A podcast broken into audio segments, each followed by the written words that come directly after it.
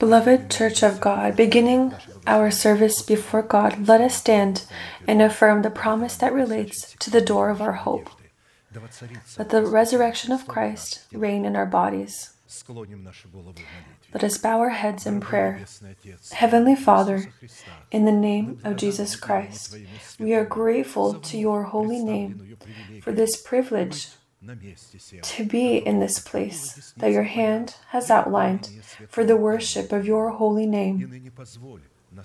And so allow your inheritance in the name of the covenant of blood to be lifted to unreachable heights to us and to break all evil and sin that binds us.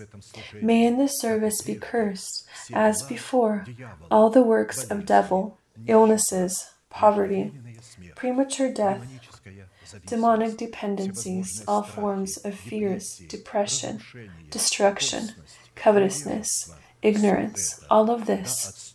Let it depart from the tents of your holy nation. And stand, Lord, in the place of your rest, you and the ark of your greatness, and may your saints be clothed in your salvation, and may they rejoice before your countenance. Give us more from your Spirit. Fill us with your Holy Spirit and allow us to find your holy countenance. May this service be presented into your divine arms. Guide it with your uplifted hand. Almighty God, Father, Son, and Holy Spirit. Amen. May the Lord bless you. You may be seated.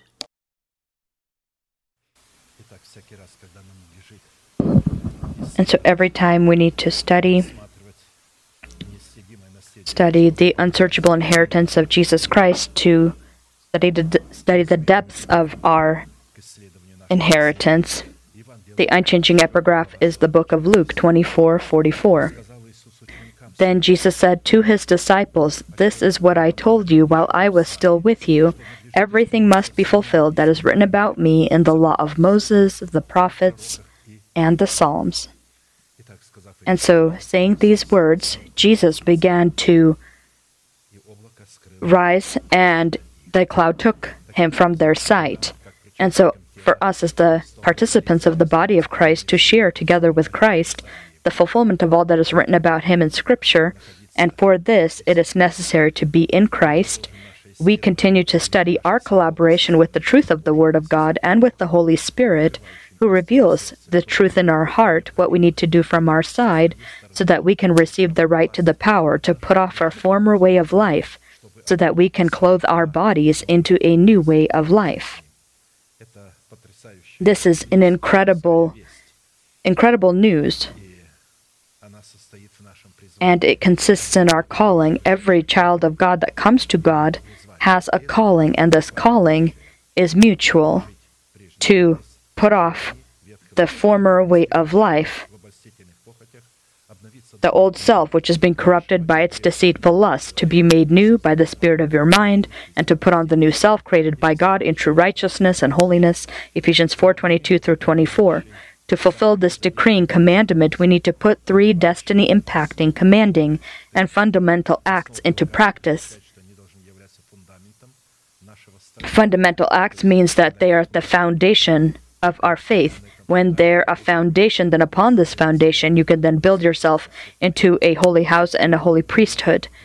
And these acts are to put off, be renewed, and put on, these three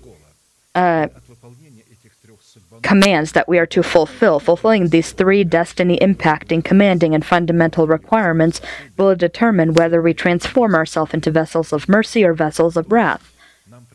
We are offered a choice to become vessels of mercy or to become vessels of wrath. And this happens depending on the choice you make. God doesn't make a person a vessel of wrath or a vessel of mercy. A person himself makes himself a vessel of wrath or a vessel of mercy. And so, if a person understands these three requirements, will accept them as his calling, then his salvation will happen, that is given to him in the format of a seed. And if not, then he will experience destruction in life, he will lose his salvation, and his name will be blotted out of the book of life forever. And as a result, then our names, which were written into the book of life, in the format of the given to us down payment, when we made a covenant with God, will forever be blotted out of the book of life. We will always remember clearly that everything that is given to us, it's given to us in the format of a seed. Nothing is given in the form of fruit if the seed will not be turned so that it can profit, if it will not die in the ground together with us. Because when we receive the seed, we become this seed, and we die together with this seed so that we can receive, we turn it to profit in the death of our Lord Jesus Christ so that we can receive it as a possession, a personal possession.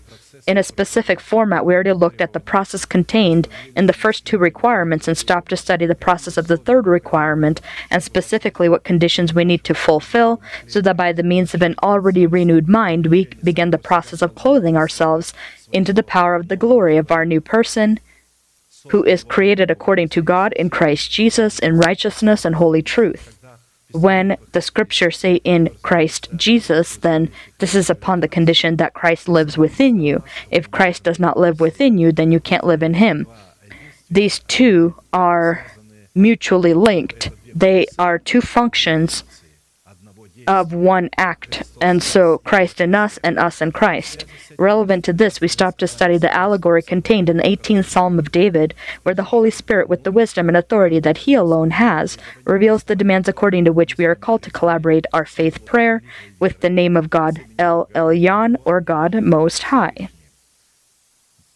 And so David in the Psalm turns to God and calls Him God Most High. And this condition consists in us calling upon the Most High as to our God and proclaiming the faith of our heart when we are in the circumstances of our tight situation, casting off our old man.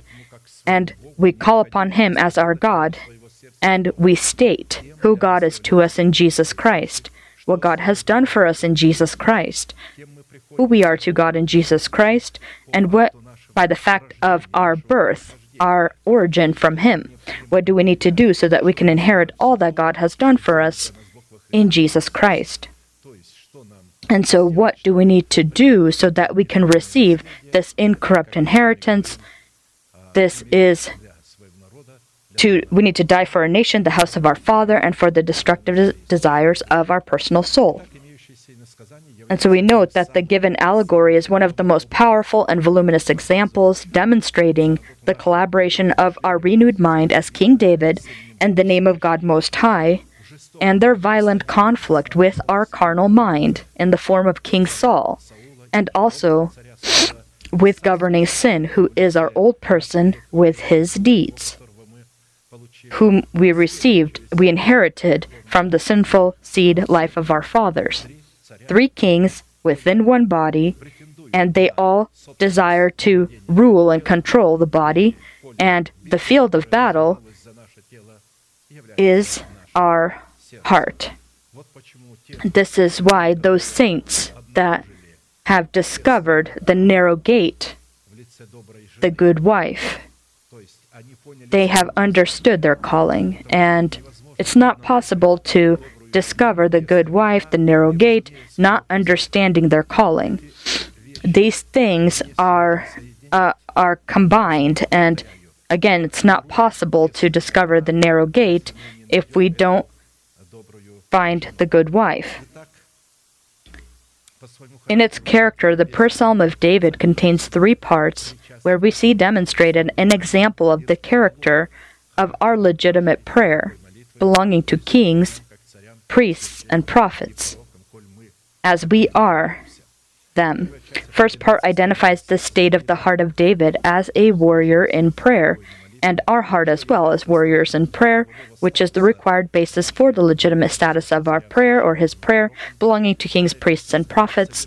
The second part opens up the consistency of legitimate prayer itself, which belongs to kings, priests, and prophets, which gives God the proper basis to deliver us in the image of David from the hands of all of our enemies.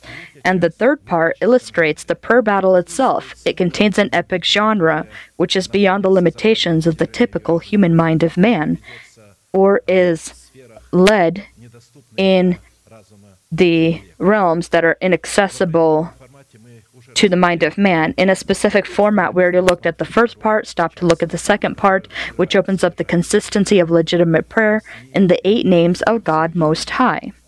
Getting to know and confessing the power that is contained in the heart of David, consisting of the 8 names of God, allowed David and also allows us to love and call upon the Lord, who is worthy to be praised, so that he can be saved from his enemies as well as our enemies. And God, getting to know and confessing the truth that opens up the power of his names within the heart of David and our heart, provided God with the legitimate basis that he needs to use the power contained in the capabilities of his names to battle against the enemies of David. I love you, Lord, my strength. My Lord is my rock, my fortress, and my deliverer. My God is my rock, in whom I take refuge, my shield and the horn of my salvation, my stronghold.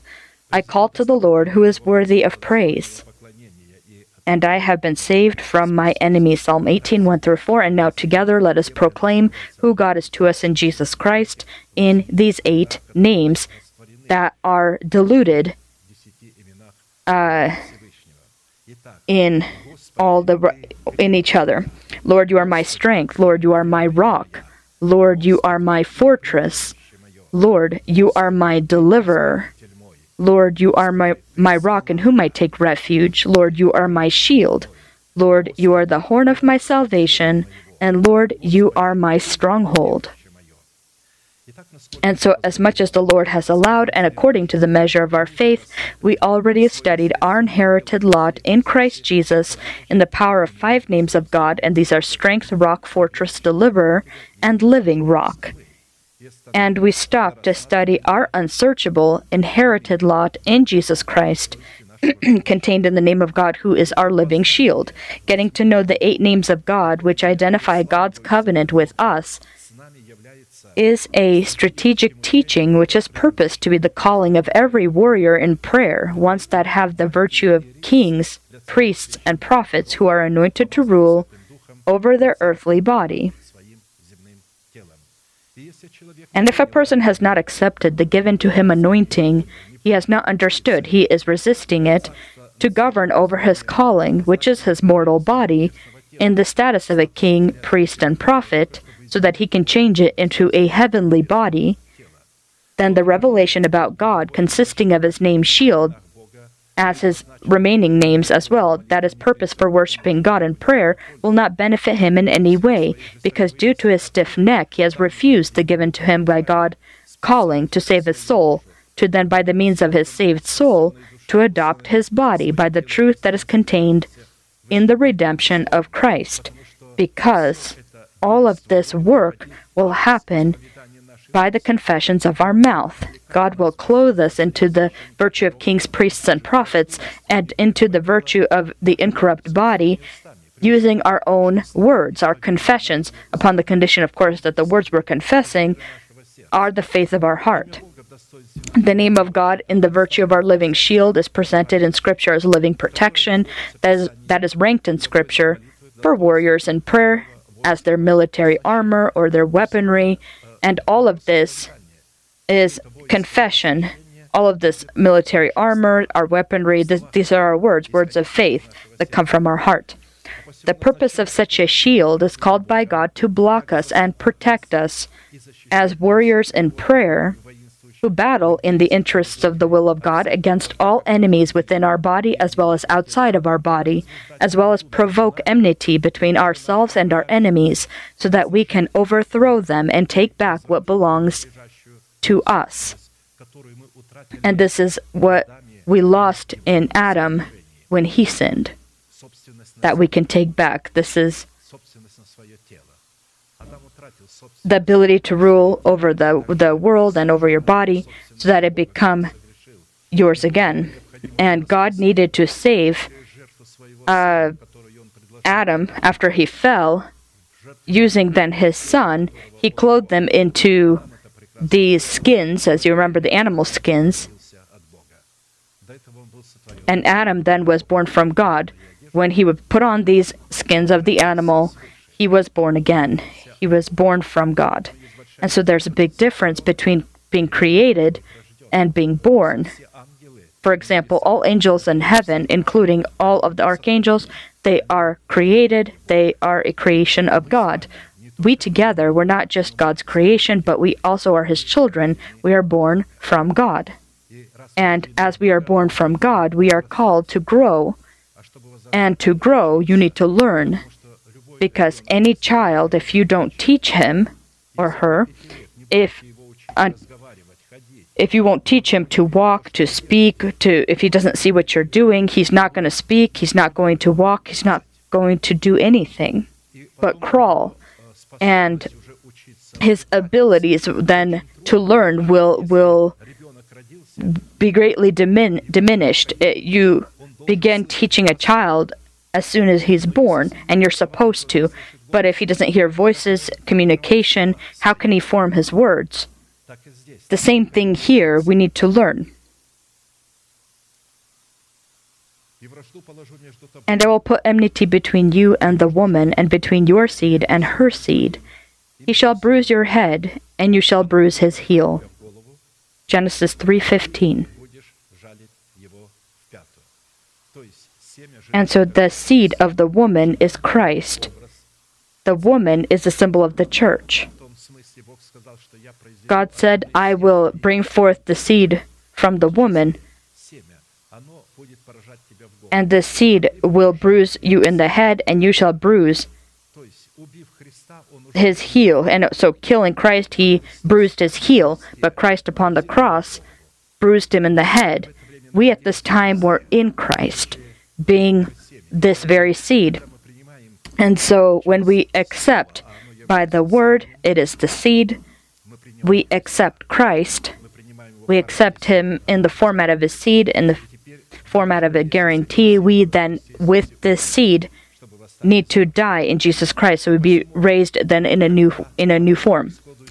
Following our exit from the Egypt of our soul, because Egypt is a symbol of our soul, the enemy will be pursuing us to take us back to slavery. The name of God in the form of our living shield by the means of the confession of the faith of our heart will immediately stand between us and our enemies. So then, by using the power of the words of the faith of the heart to take the hits of the perverse vile curse upon himself that has been passed on to us from the corrupt seed of the sinful life of our fathers in the flesh. And the angel of God, who went before the camp of Israel, moved and went behind them, and the pillar of cloud went from before them and stood behind them. So it came between the camp of the Egyptians and the camp of Israel. Thus it was a cloud and darkness to the one, and it gave light by night to the other, so that the one did not come near the other all that night. Exodus 14:19-20. The same light can be darkness for the other, and light for the one and darkness for the other. This can't be understood logically. How light can be darkness for specific people, and for the one people it will show a way to God, and for the other it will be darkness, so that they will not be able to destroy His children. Because if they behave incorrectly in the church with one another, God will be a darkness for the one and light for the other. And this will happen when we will building our relationship, looking at things that have been done in the past, or who they were in the past. We need to blot all this out when it comes to one another, so that we can demonstrate a true form of brotherly love. Therefore, the quality in lexicon identifying the name of God's shield, as with the previous names of God Most High, is not able to be found in any dictionary of the world. So that to be our living shield, so that He can take upon Himself the inherited hits or strikes of the vile curse that pursues us by the sinful seed of our fathers, is to protect and block us from the wrath of God, is to protect and to block us from the deception of the evil one, to protect and block us from the evil and slanderous tongue, to protect and block us from the curse of all nature of illness, protect and block us from the curse of poverty, protect and block us from the curse of untimely death, and protect us from the sinful life that was passed on to us from our fathers. Considering such a necessary tandem or union of God with man, it becomes vital for us to determine in each aspect of our essence both the role of God and the role of man. And for this purpose, as with the previous names of God called to be the lot of our salvation, we need to study 4 classical questions which will help us know the essence of our inheritance in the name of God's shield, so that we can provide God with legitimate grounds to use His name shield in battle for the adoption of our body. According to Scripture, what are the identifications and the qualities of the name of God's shield? What purpose, being in the role of our protector, did God allocate for Himself, and what role has He placed upon us? What conditions do we need to fulfill so that we can provide God with a basis to allow us to partake in the unsearchable inheritance of His name, the living shield of our faith? By what signs do we examine ourselves as to whether we are truly collaborating our faith with the faith of God in the virtue of His name, shield, and not some kind of falsified or counterfeit form of it? We will remember that all of the acts of God relating to our protection are called to happen by collaborating our faith with the faith of God, where we see the role of God in the function of our helper and the role of man in the function of the responsible party clearly identified and outlined. For man, who does not understand the relationship he needs to have in his marriage, he also will not understand his relationship with God. If he, in his relationship, in his marriage, considers his wife lower or a step lower than himself, how can he then acknowledge God as his helper? Will he also see Him as on a step lower? And so if he does not acknowledge God like this, or see Him like this, then how should he look at his wife? And how is the wife supposed to see him? Why do husbands see their wives this way? Because that's how the wives see themselves, because they were taught incorrectly. The wife thinks she's always a step lower, but how can she be a step lower if she's the same child of God? She is no different than her husband. Would you allow that your son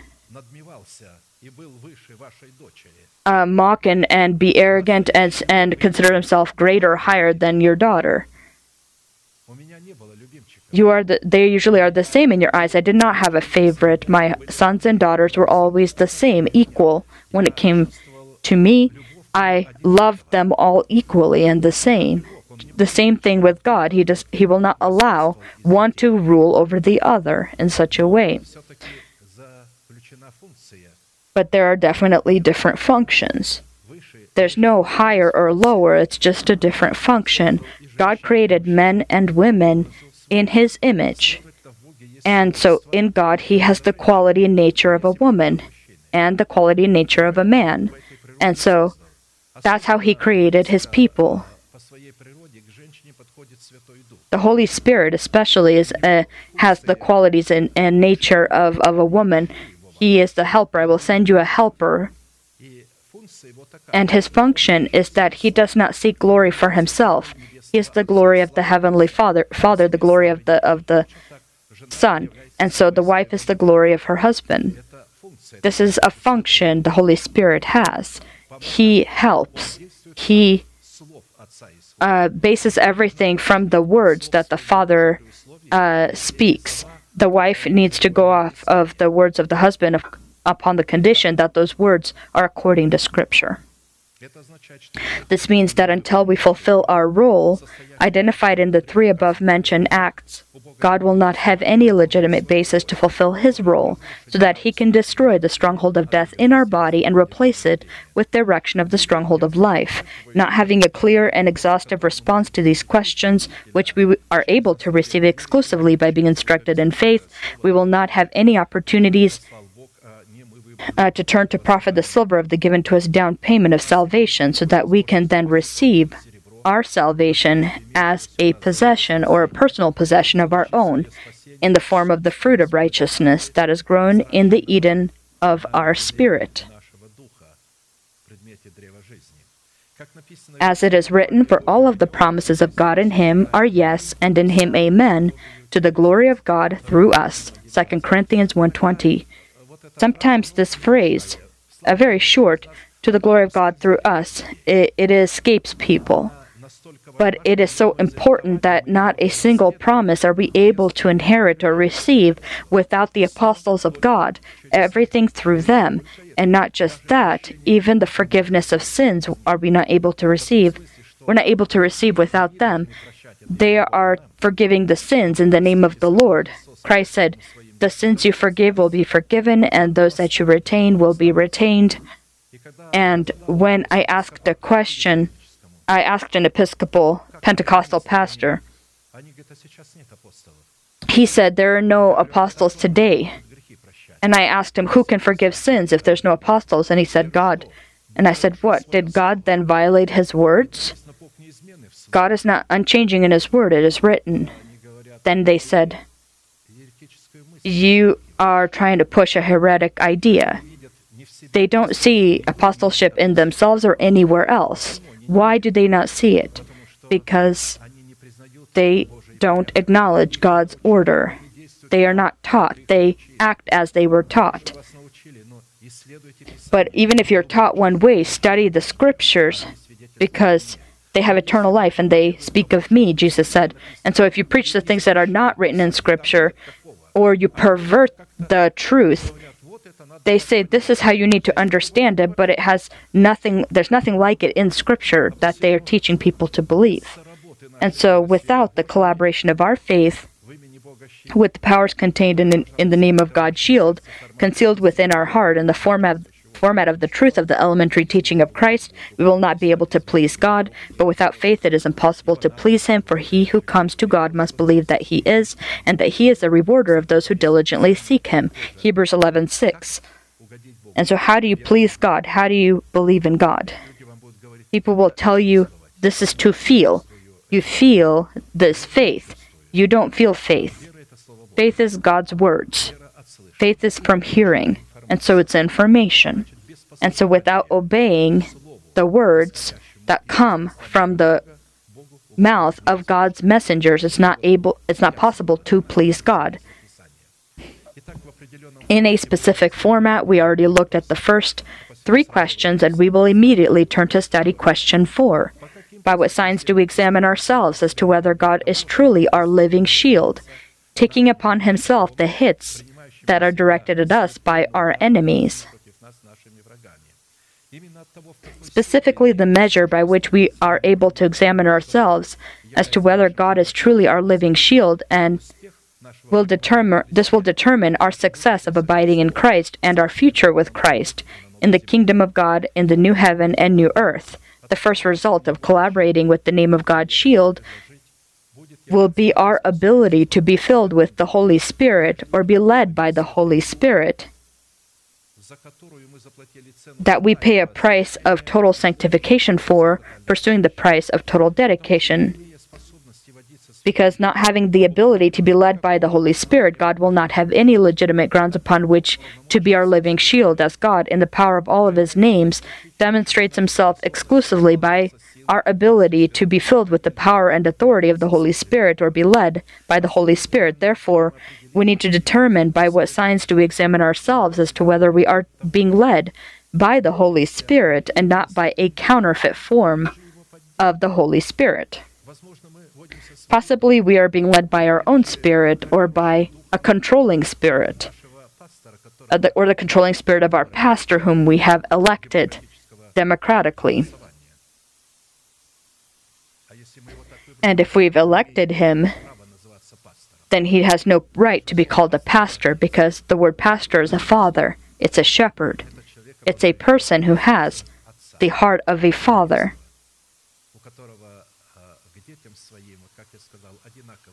And he loves all the same, as I talked about, but he may communicate differently or have fellowship differently with people based on how they respond. Certain children are pretty much very introverted and go into themselves and don't communicate much with their parents and don't allow themselves to be loved, and others are more open and allow this. And one of the first signs by which we need to examine ourselves as to whether we are being led by the Holy Spirit or not is not the speaking in tongues, but by the factor that we will be led by the Holy Spirit into the wilderness, where we will be subject to temptation by the devil. This is the very first moment when the Holy Spirit comes and comes into us as Lord and Master of our life. The first thing He will do is lead us into the wilderness to be sanctified. And sanctification is always linked to temptation from the devil.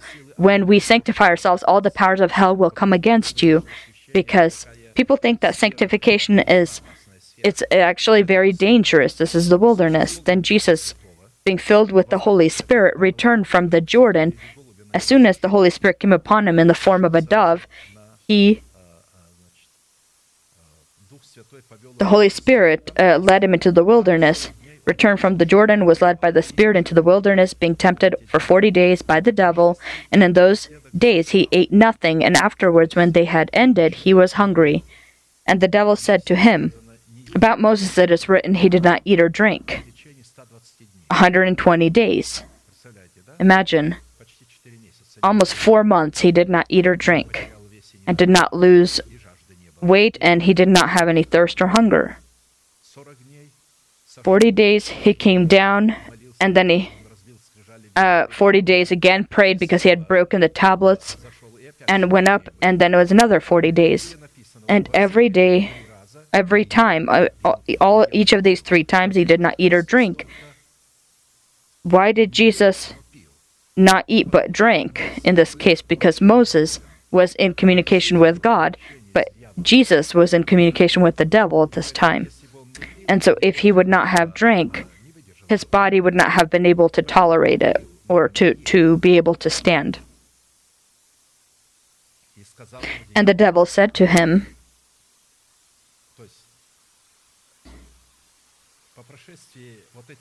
and so in those, as those days had ended, he was hungry, and the devil said to him, "If you are the Son of God, command the stone to become bread." And Jesus answered him, saying, "It is written, man shall not live by bread alone, but by every word of God." This speaks of the fact that we will be tested materialistically. How will we react, how we behave regarding materialistic things? When the Lord leads us into the wilderness, we will be tested if we depend on materialistic things or if we depend on the Word. Then the devil, taking him up on a high mountain, showed him all the kingdoms of the world in a moment of time. To show in a moment of time, you need to be in the spiritual realm. You need to come out of your body at this moment, because you can't in the body see in a moment of time all the kingdoms of the world. And the devil said to him, "All this authority I will give you, and their glory, for this has been delivered to me, and I give it to whomever I wish. Therefore, if you will worship before me, all will be yours." Why do you need to go on the cross to have this kingdom? You came to take control of these kingdoms, but I give this all to you freely, he's telling him. Just bow down to me, worship me. Jesus said, "My kingdom is not of this world," he told the Pharisees. He did not come to take the kingdom, to take over the world. He came to save his own within the kingdom. But Jesus, or the devil, was perverting the truth. And Jesus answered and said to him, "Get behind me, Satan, for it is written, you shall worship the Lord your God, and him only you shall serve." He did not explain to him that he is perverting the truth. He just talked about worship, that I will not worship anyone but the Lord God. Then he brought him to Jerusalem. He remained in the wilderness, but he led him out of the body and brought him to Jerusalem, set him on the pinnacle of the temple, and said to him, "If you are the Son of God, throw yourself down from here. For it is written, he shall give his angels charge over you to keep you, and in their hands they shall bear you up, lest you dash your feet against a stone." And Jesus answered and said to him, "It says, you shall not tempt the Lord your God." Now when the devil had ended every temptation, he departed from him until an opportune time. Luke 4:1-13. We know that in Scripture, the symbol of the wilderness is the format of our total sanctification that pursues the format of total dedication to God, where we are separated from our nation. Sanctification is the separation from our nation, the house of our Father, and from the sinful desires of our soul. And the nature of such total sanctification that pursues a nature of total dedication to God will always be subject to weighing upon the scales of justice by the means of temptation by the devil that Christ experienced, who was led by the Holy Spirit into the wilderness. He immediately showed that he is being led by the Holy Spirit and obeys the Holy Spirit. He didn't go there himself. The Holy Spirit led him there. If we, like King Saul, will not have the factor of being filled with the Holy Spirit, then when meeting with the enemy, the Holy Spirit, who anoints our mind to rule over our body, will depart or step away from us, and will not be for us a shield that takes upon himself the hits that are directed at us by our enemies. Saul was anointed to rule, but I repeat, if God anointed our mind to rule over our body, but we don't have the...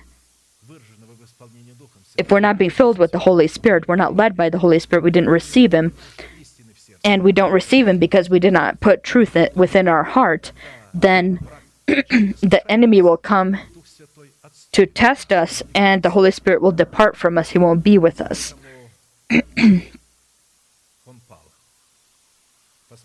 That's why Saul fell, and see how David mourned for him.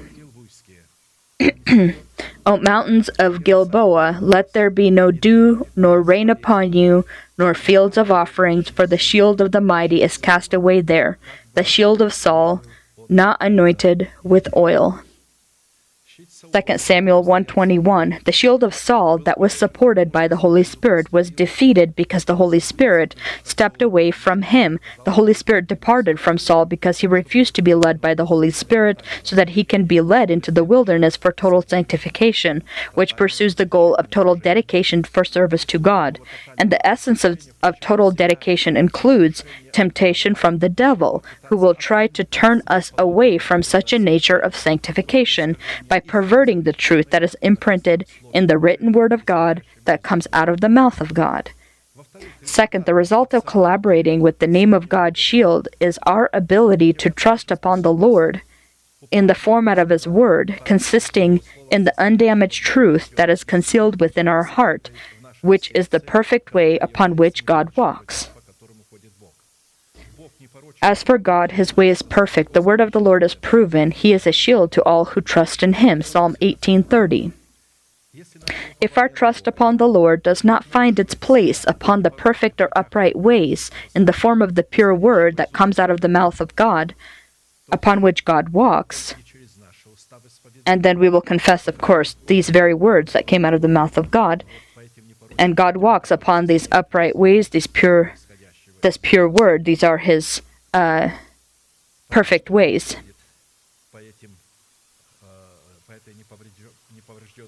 Upon which God walks, that in the format of the undamaged truth that is concealed within our heart, then this means that our soul does not have trust upon God, which deprives then God of the foundation He needs to be our living shield. Our soul waits for the Lord. He is our help and our shield. Psalm 33:20.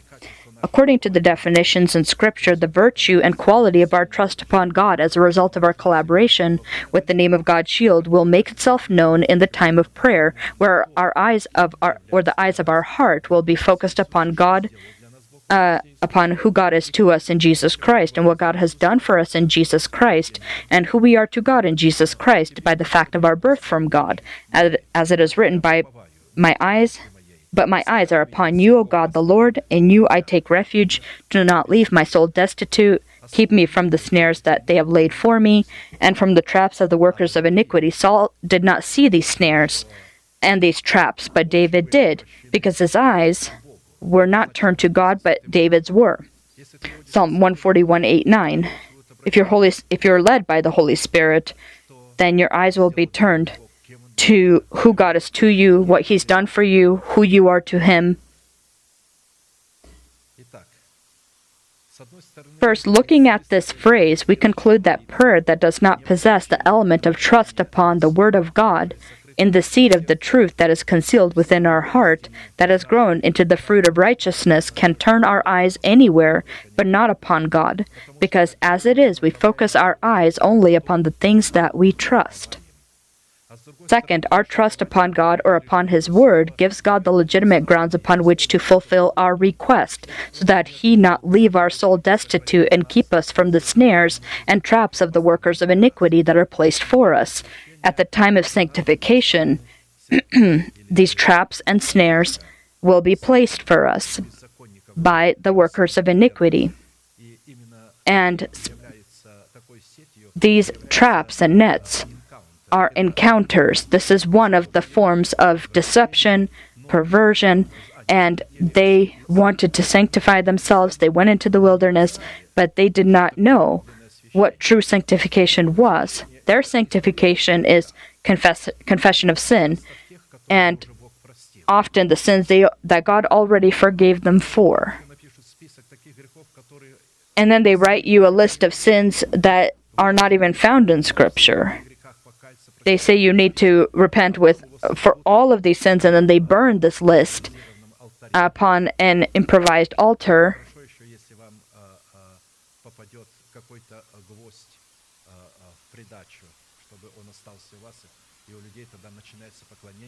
And it's good then that they at least, though they consider them lucky, those who may receive a part of the cross that's at the front, maybe a nail, and then they pray with this nail and attributes from all of this. We won't go further into this. We already know about these things, but those who have experienced encounter and did not repent for it, they're going to hell. Not one person who experienced this encounter and did not repent will go to heaven. You will not sanctify yourself in 3 days. Sanctification is not just confession of sins, although it is included, but sanctification is by the cross of our Lord Jesus to be separated from our nation, the house of our Father, and from the destructive desires of our soul. Sanctification is the casting off of our old man, because to be clothed into our new person, it is necessary to first cast off your old man, and this is sanctification, and this is a process.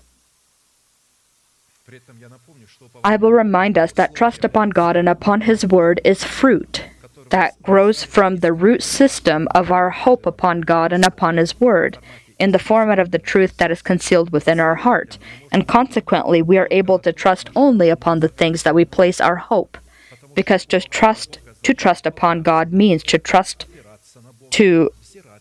upon God, to lean upon God, look at God, erect your building upon God. There's a foundation, now you can build your building. Make God your reinforcement and support. Make God your stronghold, your refuge, and your safety. One of the signs by which we need to determine that God is in whom we trust in the form of our living shield takes the hits that are directed at us by our enemies upon Himself will consist in our ability to rule over ourselves as God rules over Himself in heaven. Rule over yourself as God rules over Himself in heaven, because God in heaven rules, first of all, over Himself. When God expressed His thoughts in His Word that comes out of His mouth, He said, "Let us make man in our image, according to our likeness. Let them have dominion over all the earth." Genesis 1:26. First, this was the command of God the Father, and not some kind of something that God had counseled with His Son and the Holy Spirit. This was not something He counseled again with the Son and the Holy Spirit. This was His command. But the theologians of the Middle Ages state that He did counsel with the Son and Holy Spirit whether to create, and those who echo their thoughts follow them blindly. It is written about God, with whom did He take counsel, and who instructed Him, and taught Him in the path of justice, who taught him knowledge, and showed Him the way of understanding, Isaiah 40:14. He talks to the nation of Israel and says, with whom did He take counsel? This thought and this announcement or message was given by God in the format of a command. As by his eternal nature, God the Father is the absolute Lord, lawgiver, and judge, and his word is the unchanging and undeviating will for the Son himself and for the Holy Spirit. And although they naturally identify with God the Father, they worship him, love him, lift him up, and tremble before him, which is why they burn with eternal thirst and preparedness to fulfill his will that is demonstrated in his words. Second, informing of his thoughts about creating man, God intended that man, in his likeness or in the likeness of God, would rule in the realm of earth, just as God rules in the realm of heaven. The rule of God in the realm of heaven includes the ability to place himself in dependence of his word that comes out of his mouth. I will worship toward your holy temple and praise your name for your loving kindness and your truth, for you have magnified your word above all your names. Psalm 138:2. Looking at this place of Scripture, we conclude that the name of God, as well as the demonstration of his loving kindness and truth, is a result that God values his word and remains faithful to his words, or is vigilant over his word in the temple of our body so that it soon be fulfilled.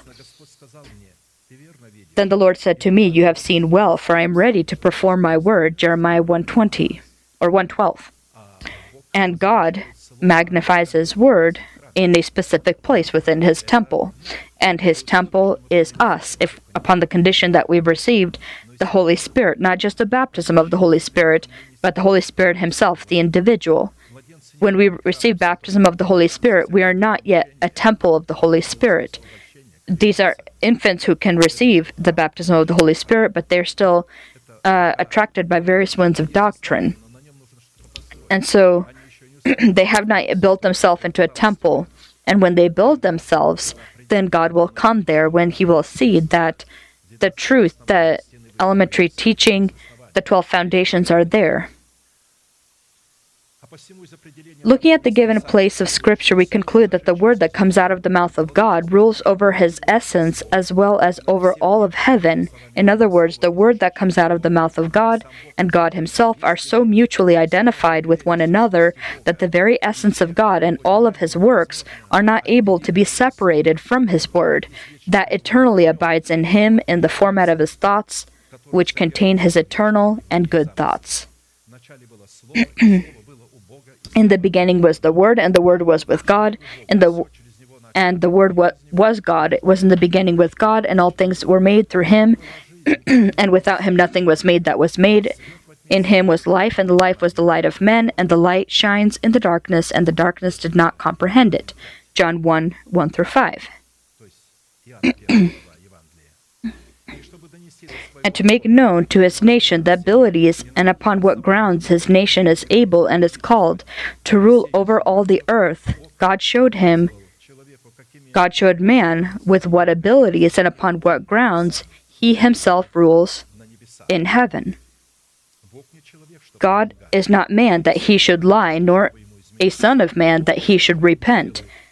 Has he said, and will he not do? Or has he spoken, and he not make it good? Numbers 23:19. Looking at what is written, if a person received and concealed the truth of the word of God in his heart, then he is given by God such power of the word as God's words themselves. And the rule of man over the earth begins with the governance or rule of his word over himself.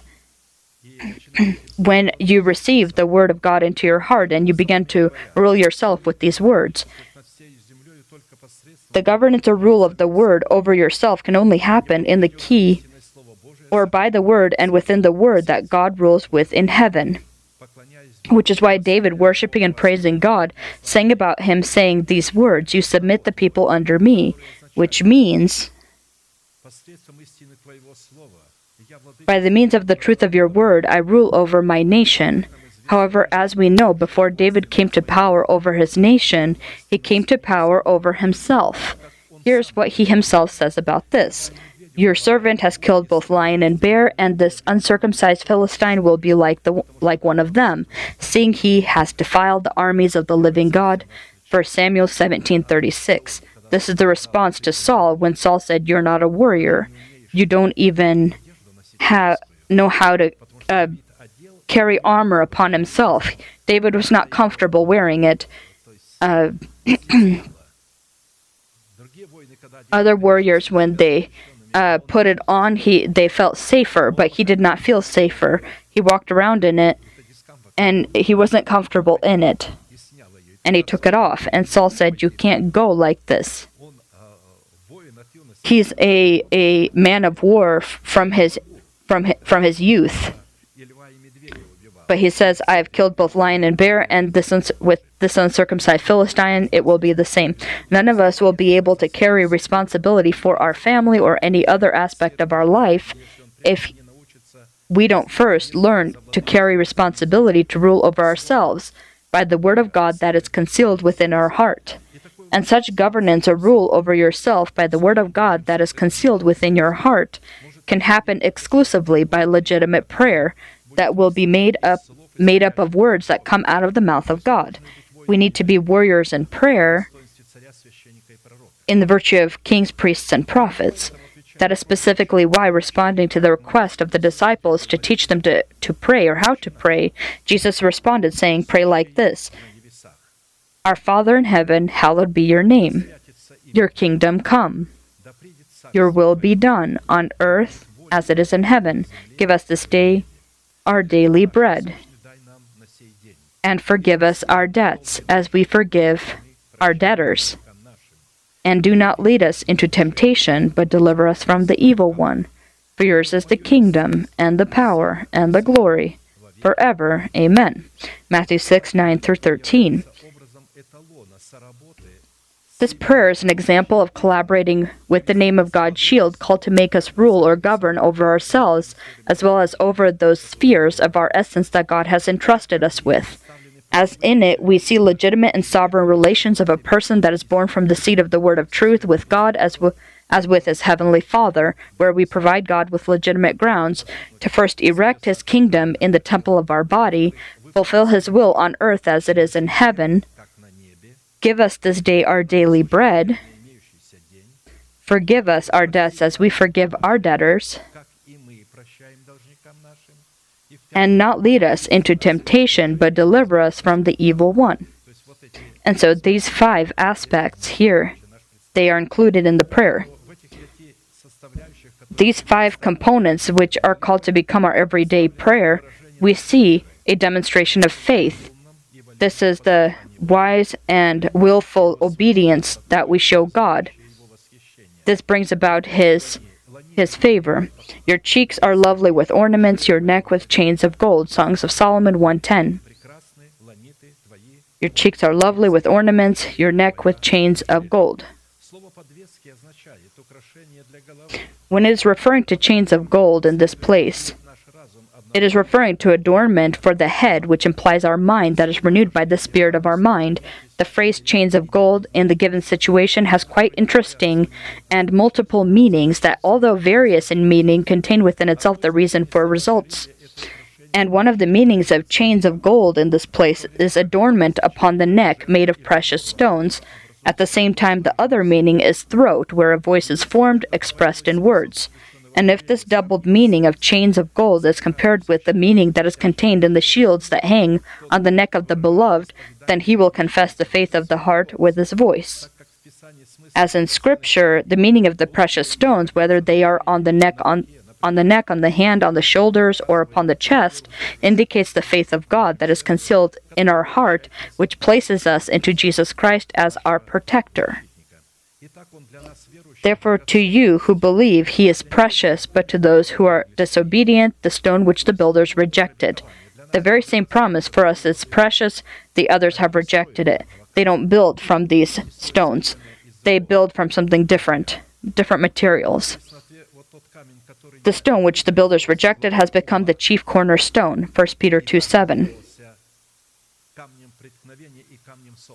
And also became a stumbling block for them. The promises that we proclaim, that truth that we rejoice about, those Christians who surround us, who don't have these promises, who don't believe in them, they will stumble upon them. but our faith and hope, we will be a stumbling block to them. At the same time, this chains of gold is the confessions of the faith, confessions of the words of faith. And since we have the same spirit of faith, according to what is written, I believe and therefore I spoke. We also believe and therefore speak. 2 Corinthians 4:13.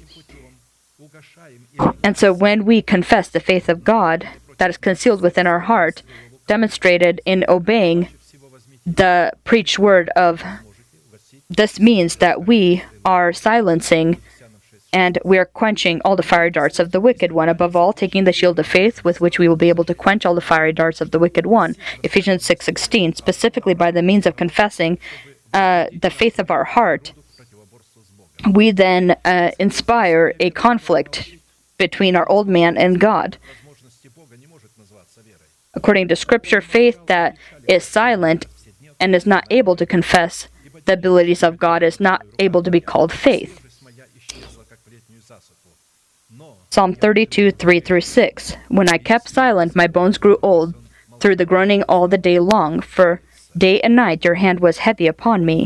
My vitality was turned into the drought of summer.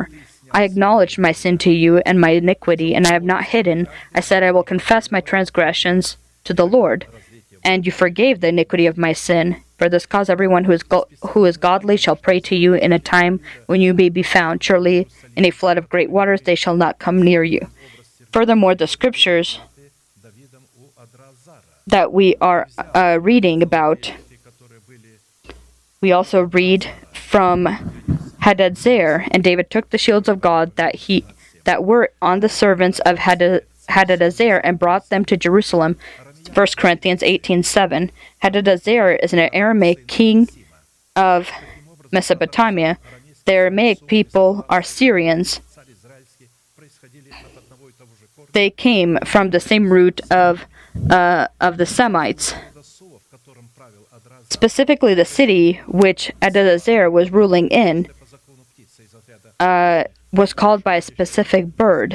That was an unclean bird, Suva. And so symbolically, the golden shields that symbolized the blood of Christ were unlawfully used for the flesh.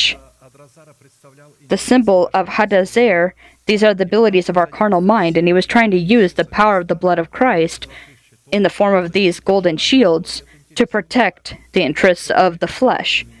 David, which had this neck of the beloved, he utilized the power of the blood of Christ in the form of these shields that he took from Hadadezer to protect the interests of God from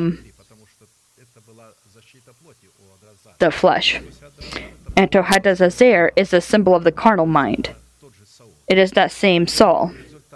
The second result of collaborating with the name of God's shield will be our ability to walk in uprightness. For the Lord God is a sun and shield. The Lord will give grace and glory. No good thing will be withheld from those who walk uprightly. Psalm 84:11.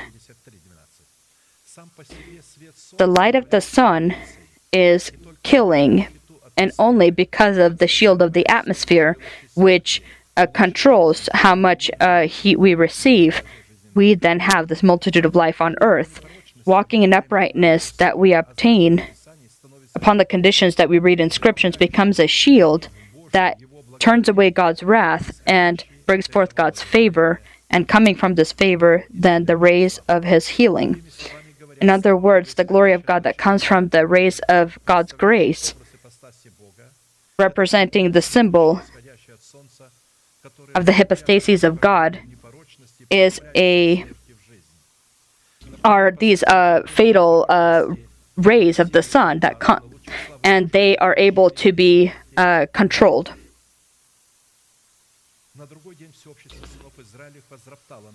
On the next day, all the congregation of the children of Israel complained against Moses and Aaron, saying, "You have killed the people of the Lord." Now it happened when the congregation had gathered against Moses and Aaron that they turned toward the tabernacle of meeting, and suddenly the cloud covered it, and the glory of the Lord appeared. Then Moses and Aaron came before the tabernacle of meeting, and the Lord spoke to Moses, saying, "Get away from them, from among this congregation, that I may consume them in a moment," and they fell on their faces. And so Moses and Aaron turned these rays of death into rays of life. So Moses said to Aaron, "Take a censer and put fire in it from the altar, put incense on it, and take it quickly to the congregation and make atonement for them, for wrath has gone out from the Lord, the plague has begun." Then Aaron took it as Moses commanded and ran into the midst of the assembly, and he ran again as fast as he could to the midst of the assembly, and already the plague had begun among the people. So he put in the incense and made atonement for the people. And he stood between the dead and the living, so the plague was stopped. Numbers 16:41-48. These incense of Aaron demonstrated his uprightness, which turned the rays of death into rays of light. This pleasant incense of Aaron has these types of meanings. Uprightness is perfection, wholesomeness, the fear of the Lord, reverence before God's name. And all of these definitions can tell us that the virtue of uprightness is perfection and wholesomeness in the conscience of man. And so the main criteria of uprightness is truth in the heart that is contained in the truth of the blood of the cross of Christ. And so to identify uprightness that is contained in the blood of the cross of Christ, we need to see what the Lord considers to be blemish, because a clean animal, be it a lamb or a young bull, if it was blemished, it was not able to be offered as a sacrifice to the Lord and obtain God's favor or be a shield from his deadly rays. To be able to obtain God's favor, the offering needed, "You shall not sacrifice to the Lord your God a bull or sheep which has any blemish or defect, for that is an abomination to the Lord your God." Deuteronomy 17:1. An animal that has blemish upon itself and is offered symbolizes the prayer of people that were previously upright but then became dirty with sins or covered with sins. Therefore, in this given situation, the unclean are a symbol of a young bull or a sheep that becomes an abomination. And so when this is offered to God, it's an abomination before the Lord. The sacrifice of the wicked is an abomination to the Lord, but the prayer of the upright is his delight. Proverbs 15:8. And so the offering of the wicked in the form of their prayers is an abomination. Here's what God said to Moses about this. "And the Lord spoke to Moses, saying, Speak to Aaron and his sons, to all the children of Israel, and say to them, Whatever man of the house of Israel or of the stranger in Israel who offers a sacrifice for any of his vows or for any of his free will offering, which they have offered to the Lord as a burnt offering, you shall offer of your own free will a male without blemish from the cattle, from the sheep, or from the goats. Whatever has a defect you shall not offer, for it shall not be acceptable on your behalf. And whoever offers a sacrifice of a peace offering to the Lord to fulfill his vow, or a free will offering from the cattle or the sheep, it must be perfect to be accepted. There shall be no defect in it. Those that are blind or broken or maimed or have an ulcer or eczema or scabs, you shall not offer to the Lord, nor make an offering by fire of them on the altar to the Lord. Either a bull or a lamb that has any limb too long or too short, you may offer.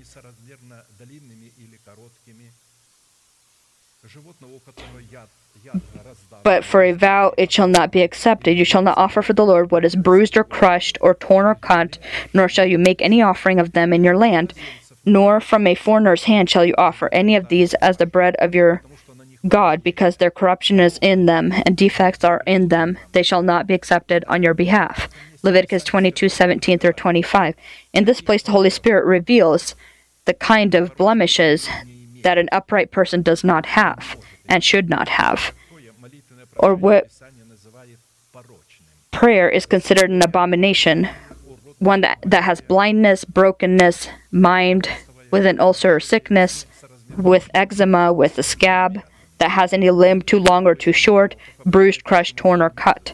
Having any of these blemishes turns our prayer into an abomination before God, also takes us out of candidacy to the inheritance that is prepared by God in heaven for the category of uprightness. The defect of blindness on an animal are prayers of people who use their heads when they should be using their heart, or are attempting to comprehend with their mind what they are supposed to comprehend with their heart, and have the audacity to evaluate or judge what is not within their responsibility. When he had called the multitude to himself, he said to them, "Hear and understand, not what goes into a man's mouth defiles a man, but what comes out of the mouth, this defiles a man." Then his disciples came and said to him, "Do you know that the Pharisees were offended when they heard this saying?" But he answered and said, "Every plant which my heavenly Father has not planted will be uprooted. Let them alone. They are blind leaders of the blind, and if the blind leads the blind, both will fall into a ditch." Matthew 15:10-14. And so he said, don't pay attention to their temptations, to their offenses. And so that plant that my heavenly Father has not planted, they are the ones that are offended. Apostle Peter wrote these words, 2 Peter 1:19-21. And so we have the prophetic word confirmed, which you do well to heed as a light that shines in the dark place, until the day dawns and the morning star rises in your hearts. Knowing this first, that no prophecy of Scripture is of any private interpretation, for prophecy never came by the will of man.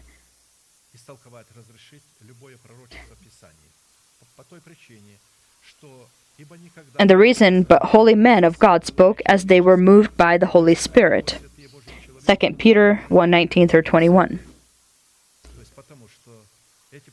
And so these prophecies were being moved by the Holy Spirit, and to comprehend it also needs to happen being inspired by the Holy Spirit. Second, the defect of brokenness on an animal is a symbol of the prayers of people that have swayed away with their mind from the simplicity of Christ as they began damaging the Word of God to benefit their flesh.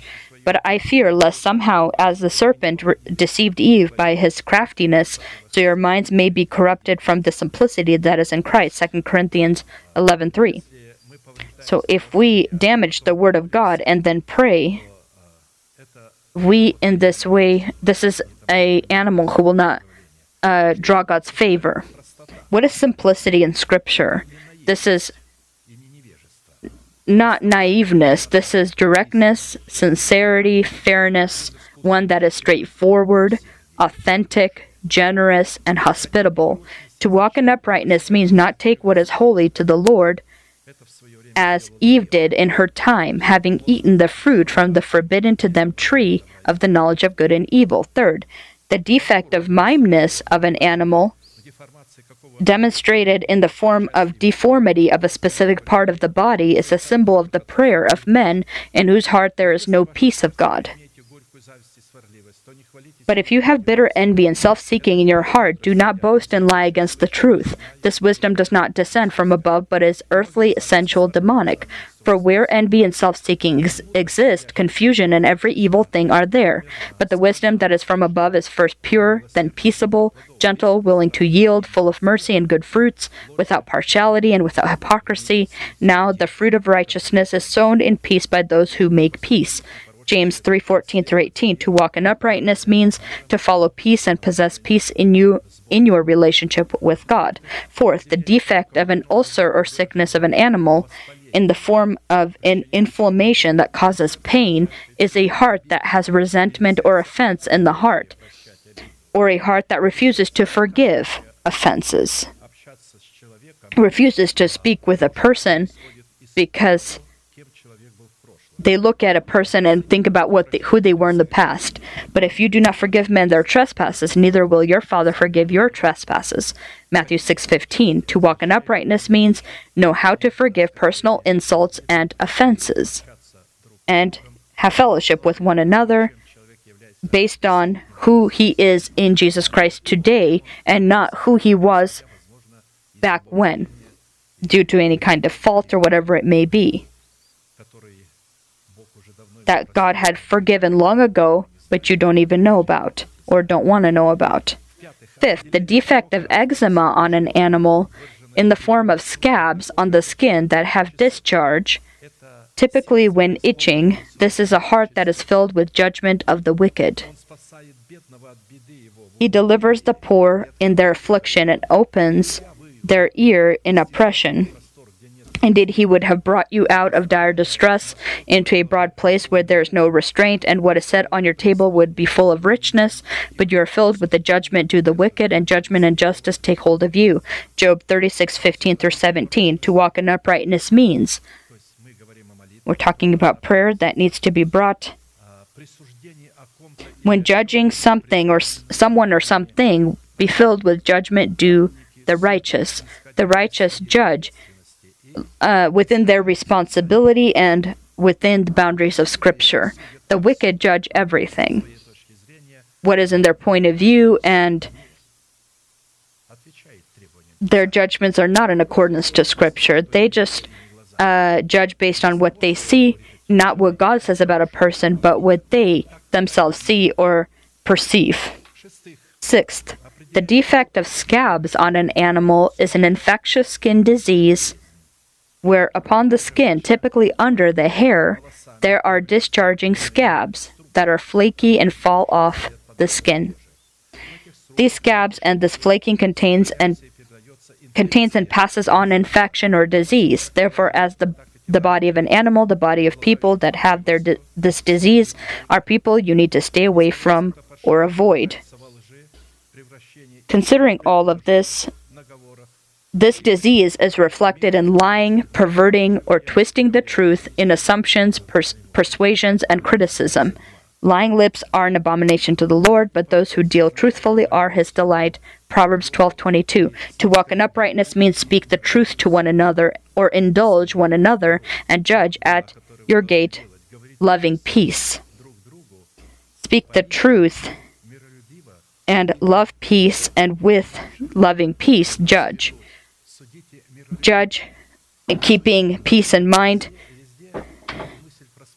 Everywhere we see, don't look at what was in the past. Again, it talks about, in Hosea, God says, go and learn what it means, I desire mercy and not sacrifice. If you would have known this, you would not have condemned the righteous. Why do you condemn a person for what has been in the past? And you condemn him today, because that means you yourself are an unclean animal. These are the things you shall do. Speak each man the truth to his neighbor. Give judgment in your gates for truth, justice, and peace. Zechariah 8:16. Unfortunately, when a person communicates with another person who has this infectious disease that falls off the skin, and communicates with them, they receive information and then pass this information on to others. And so you may say, well, I know this person. You may have known them back then, but you don't know them today. The defect of a deformation, too short or too long limbs are on an animal, is bias in our relationship with one another when we elevate or reduce the ratings and dependence of our sympathy or antipathy of the person. My brethren, do not hold the faith of our Lord Jesus Christ, the Lord of glory, with partiality. For if there should come into your assembly a man with gold rings in fine apparel, and there should also come in a poor man in filthy clothes, and you pay attention to the one wearing the fine clothes and say to him, you sit here in a good place, and say to the poor man, you stand there or sit here at my footstool. Have you not shown partiality among yourselves and become judges with evil thoughts? James 2:1-4. And so, when we see an attractive person, we say 2 + 2 is 5. But someone we are not sympathetic toward, or they're not attractive to us, 2 + 2 we say is 3. And so this is an unequal treatment of people. Therefore, to walk in uprightness means to have the faith of Jesus Christ, not looking at the face, or have honest scales. Dishonest scales are an abomination to the Lord, but a just weight is His delight. Proverbs 11:1. Eighth, the defect of damage, bruising, crushing, torn, or cut in an animal demonstrates the inability to fulfill the function of insemination or to reproduce. This symbolizes unbelief or an absence of the seed of the faith of the heart. He can't confess with his mouth because faith is formed in the heart. When you're putting truth into it, you hear the word of God, you confess it, you then faith arises and you confess that faith. And if you don't confess the faith of your heart, if you're just confessing maybe something that's not in your heart, that means you have these bruised or crushed parts of the body. So we understand what God meant when he was describing these animals. And so in this case, the inability to reproduce. Hypocrites. Well did Isaiah prophesy about you, say, these people draw near to me with their mouth and honor me with their lips, but their heart is far from me, and in vain they worship me, teaching as doctrines the commandments of men. Matthew 15:7-9. We can conclude that prayer where a person draws near to God with his mouth, but his heart is not with God, is an abomination before God. Therefore, to walk in uprightness means to possess the ability to confess the faith of your heart with your mouth. In this way, the purpose of the uprightness of heart is called to take part and make itself known in various areas of our life. Amen. Let us bend our knees and our heads and pray, and we will thank God for the words that we were able to receive today, so that the Lord confirmed this in our heart. And of course, this is with our willingness and will make us immovable because of this word. Let us pray.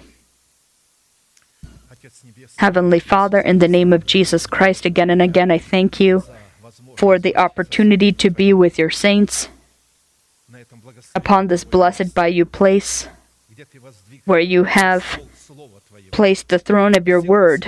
You have made your word the throne, the altar, and we worship before your words. We thank you and we value your word, and we value it greater than gold, even pure gold. Your word is pure gold to us and pure silver, these precious stones. It is the better honey which we can be nourished by, and the better curds or milk. May your mercy be blessed for your saints that have elevated within their heart the throne of your word. Because with this word you created the world, and with this word you are bringing it to its destruction. But with this very word, you're also protecting the righteous, the upright, and bringing them to your glory. You have prepared for us a new heaven and a new earth.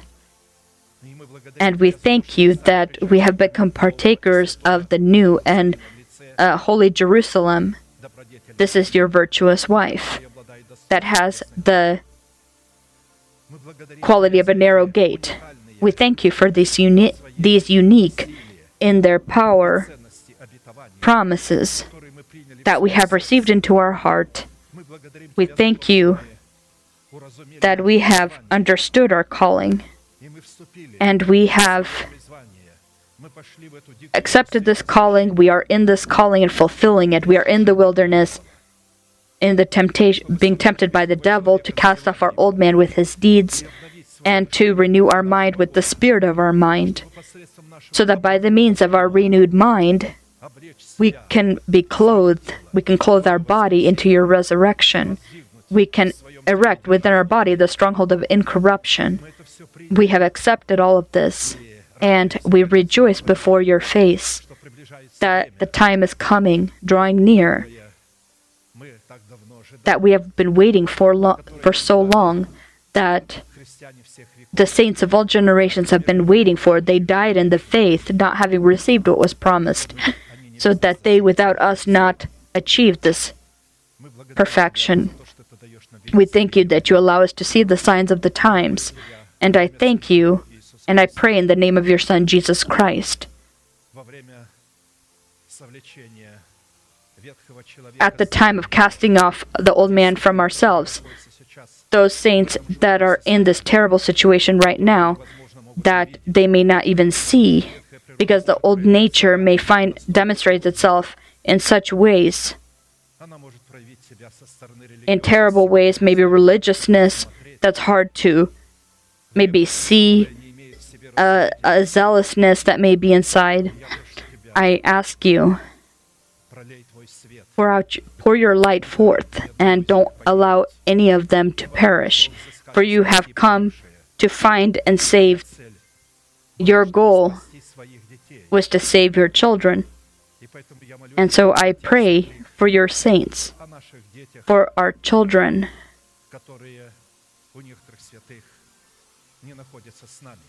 that may not be here today in some of our families.